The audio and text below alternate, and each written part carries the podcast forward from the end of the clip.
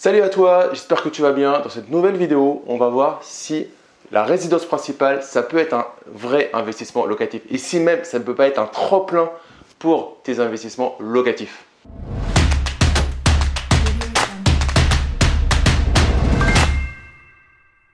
Donc avant de commencer cette vidéo, je t'invite à récupérer ta formation sur la simplification du droit immobilier. J'ai fait cette formation sur le droit et la fiscalité avec mon frère avocat au barreau de Paris. Euh, tu trouveras le lien dans la description de la vidéo. Donc on va voir un petit peu, parce que je vois beaucoup de questions sur est-ce Damien, je veux acheter ma résidence principale, je me suis mis en famille, je veux des enfants, mais euh, est-ce que ça va me bloquer pour investir dans l'immobilier? Et je vois plein de youtubeurs, alors euh, super, qui ont la réponse toute faite qui est la résidence principale, c'est pas un actif, c'est un passif. Alors, je vais donner mon point de vue qui va parler juste de, euh, de ce que j'ai fait. Ma première résidence principale, je l'ai achetée sans avoir un mindset effectivement d'investisseur. Peut-être que j'étais, je m'étais trop euh, mis dans une capacité d'emprunt difficile. Si tu veux, je te mettrai une interview. J'ai fait plusieurs interviews. Je te mettrai euh, une des interviews que, que, euh, que, j'ai données dans le, petit i là, en haut de la vidéo. D'une manière générale, avec ma résidence principale, j'ai fait ce qu'on appelle de l'achat-revente. Et ce qui est magnifique, c'est que l'achat-revente en France, c'est l'une des dernières niches fiscales. Et avec cet achat-revente, j'ai fait 150 000 euros de plus-value. J'avais fait pour, euh, pour une conférence que, que j'avais animée, j'avais fait le petit calcul, c'est 11 années de SMIC. La résidence principale, c'est magnifique si tu as un mindset d'investisseur. Si tu as un mindset d'investisseur et si tu prends ta résidence principale avec une vision à court terme ou moyen terme de revente, parce que tu vois que dans ta résidence principale, si tu lui fais des travaux, si tu fais un agrandissement, si tu retapes, tu lui donnes un, si tu, achètes une résidence principale avec un potentiel.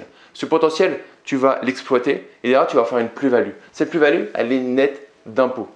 C'est comme si demain, ton patron, si tu es salarié, te paye 50 000 euros. Le brut, c'est le net. Tu n'as rien à payer comme impôt sur le revenu, etc. C'est direct dans ta poche.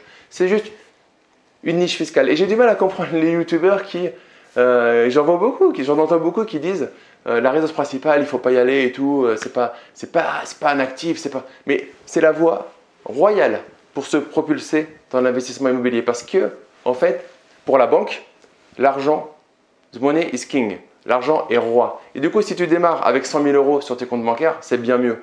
Et la manière la plus rapide dans l'immobilier de décoller et de faire de l'argent tout de suite, c'est l'achat-revente. Et si tu le fais sur la résidence principale, tu retires en plus de l'achat-revente tout ce qui est imposition. Donc ta résidence principale bien achetée, c'est clairement l'un des meilleurs investissements que tu peux faire dans ta carrière d'investisseur immobilier. Maintenant, si tu veux acheter ta résidence principale pour euh, pas forcément pour faire euh, de l'achat-revente, mais tu veux juste acheter pour être bien avec ta femme, avec tes futurs enfants, les voir marcher dans le jardin, etc. Pas de souci. Tu peux aussi le faire parce que la vie c'est un kiff et que si c'est ça qui te fait kiffer, ben fais-le je t'encourage à le faire. Par contre, si tu veux investir à côté, fais juste en sorte de ne pas te mettre au taquet. C'est-à-dire que si tu mets tout dedans, c'est ça le risque, et c'est là où je suis d'accord, c'est que si tu mets tout de ta résidence principale, si, parce que dans ta résidence principale, tu vas l'acheter sûrement peut-être avec, avec madame, vous allez l'acheter en couple, vous allez avoir le biais émotionnel qui va rentrer. Et qu'est-ce qui va se passer?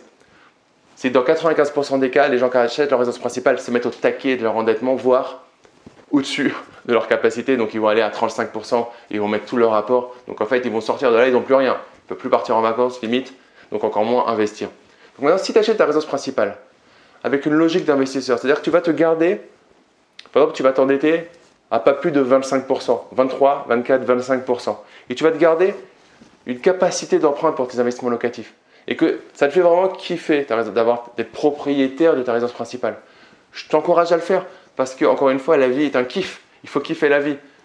Et euh, ok, c'est cool de faire de l'investissement, c'est cool de faire de l'argent, mais c'est encore plus cool de réussir sa vie, sa vie de couple, sa vie de parent, et de donner un confort à sa famille et faire en sorte, ben voilà, si.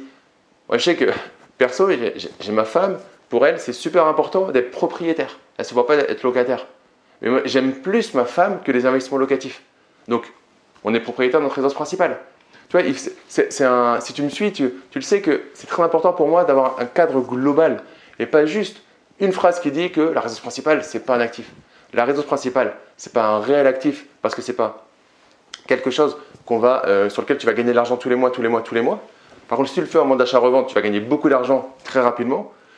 Et si tu achètes bien, malgré tout, et que tu le gardes même pendant 10 ans, 15 ans, et qu'à la fin, tu fais une plus-value moyenne, potentiellement, ça peut déjà être relativement intéressant.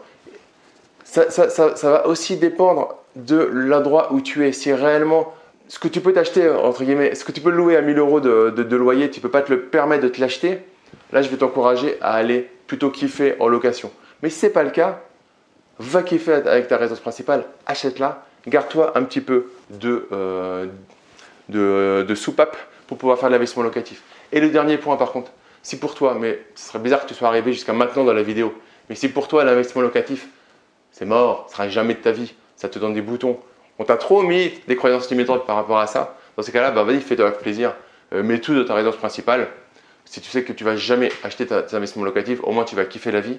Parce que le plus important dans la vie, c'est euh, de s'amuser, de profiter des siens, d'essayer de prendre du recul, de ne pas stresser sur les événements qui peuvent arriver. Moi, je trouve que la résidence principale et faire, euh, comme j'ai fait, 150 000 euros de plus-value, bah, ça m'a permis de stresser moins dans la vie parce que quand tu as 150 000 euros qui tombent sur ton compte bancaire net d'impôt, c'est cool.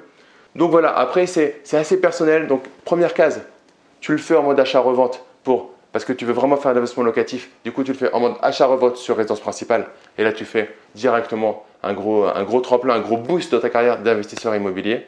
Deuxième tremplin, tu gardes ton investissement locatif, tu gardes ta résidence principale, mais tu, veux garder un peu de matelas pour investir dans l'immobilier. Donc, tu fais en sorte de ne pas monter à plus de 23 à 25% de capacité, de taux d'endettement.